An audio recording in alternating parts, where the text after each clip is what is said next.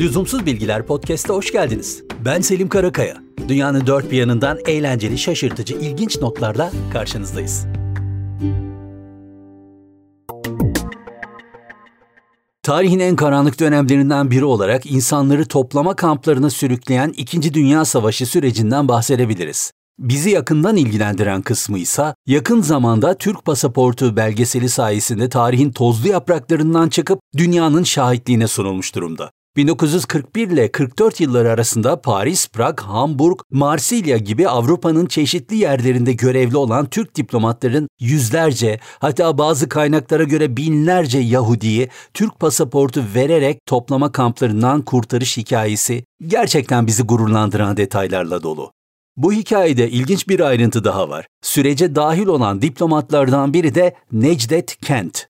Necdet Kent'in oğluysa bir dünya devi olan Coca-Cola'yı yıllarca yöneten ve yakın zamanda görevi bırakan Muhtar Kent.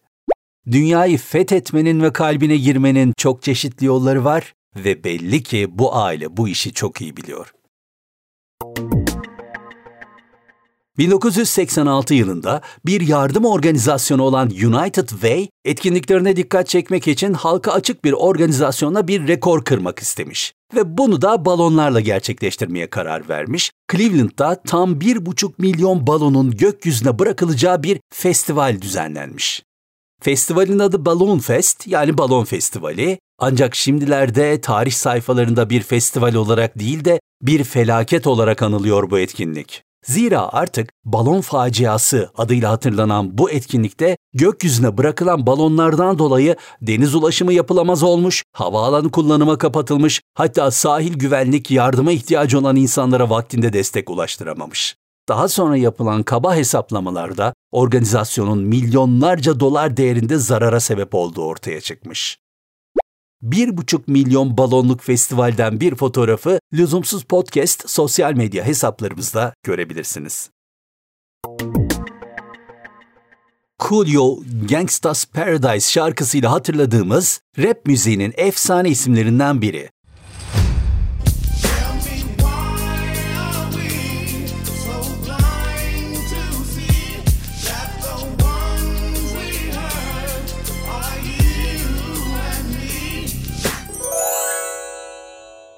Efsane dedik ama yine de kendine çok güvenmemek gerekiyor galiba. 2009 yılında İngiltere'de bir üniversitenin etkinliğinde sahneye çıkıyor Coolio ve belli ki gençlerin de coşkusuyla biraz fazla kaptırıyor kendisini şovuna.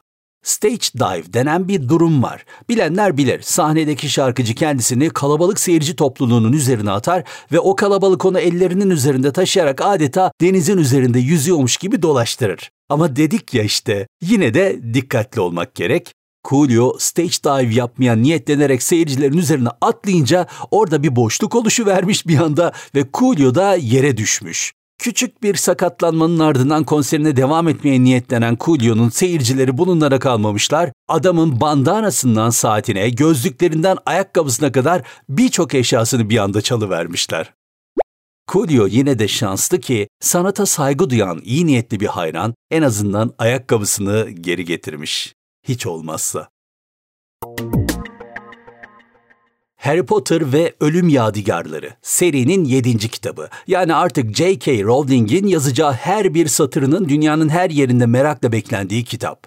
2007 yılının 21 Temmuz gece yarısında Rowling kitabı tamamlıyor ve yayın eviyle durumu paylaşıyor. O sırada Harry'nin hikayenin sonunda kaderinin ne olacağını Rowling ile birlikte kitabın editörleri ve çizerleri gibi önemli isimlerden oluşan 20 kişilik bir ekip biliyor sadece.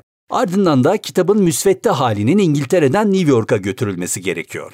Ve bunun için alarmlar, GPS takibi, K9 ekibi ve özel korumaların da dahil olduğu 10 milyon pound bütçeli bir koruma operasyonu organize ediliyor. Buraya kadar tamam ama milyon dolarlarla ölçülemeyecek kadar çok önemli bir ayrıntı daha var.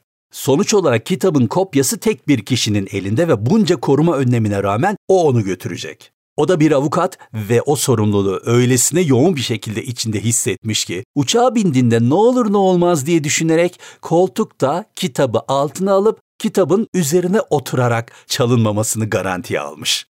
Yani sonuç olarak Londra, New York'ta kısa bir uçuş değil. Uyku gelebilir, insan dalabilir, her şey olabilir. Çok akıllıca. Napster'ı dünya ile tanıştırarak internet üzerinden müzik dinlemek ve indirmek konusunda tarihi değiştiren isim Sean Parker. Sonrasında da çok önemli yatırımlarına devam ettiğini biliyoruz. Aslında biraz da şımarıkça çıkışlarıyla tanınan bir isim Parker. E bunun devamında evliliğinde de sıra dışı bir şeyle gündeme gelmek istemiş. Düğün töreninde resmi nikahı kıyması için Yüzüklerin Efendisi'nin Gandalf olan Ian McKellen'a 1,5 milyon dolar teklif etmiş Parker. Ama Yüzüklerin Efendisi hayranlarını çok mutlu edecek bir ayrıntı var ki Ian McKellen'dan çok sağlam bir red cevabı almış Sean Parker. Çok üzgünüm ama Gandalf böyle düğün işlerine bulaşmaz.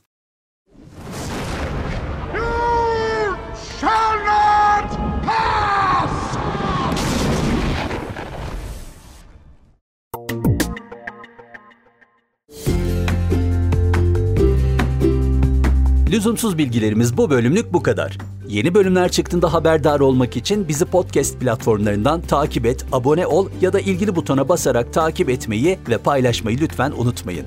Desteğiniz çok değerli. Ayrıca Instagram ve Twitter'da Lüzumsuz Podcast hesaplarındayız. Şimdilik hoşçakalın.